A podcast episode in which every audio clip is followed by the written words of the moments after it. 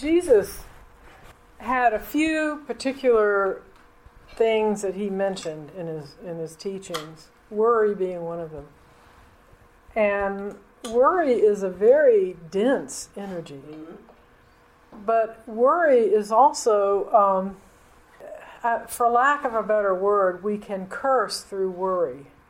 Because what we tend to do in worrying is we obsess about something that we think may happen or we think should, and we create that reality. Whether it manifests in physical form, we have created it in the energetic fields. And so when Jesus said, Don't worry, and he gave how many examples? Look at the birds of the field, look at the lilies of the valley. He gave example after example because worry is a very, very dense energy and it stifles, it stifles the movement of spirit within.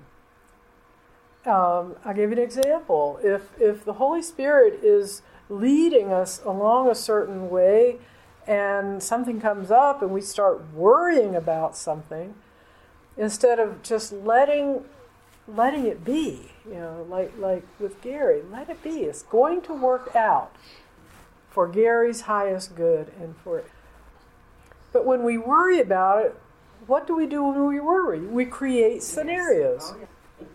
And in the energetic field, when we think about something, it is created. That's why Jesus said, if you have thought it, it's already done.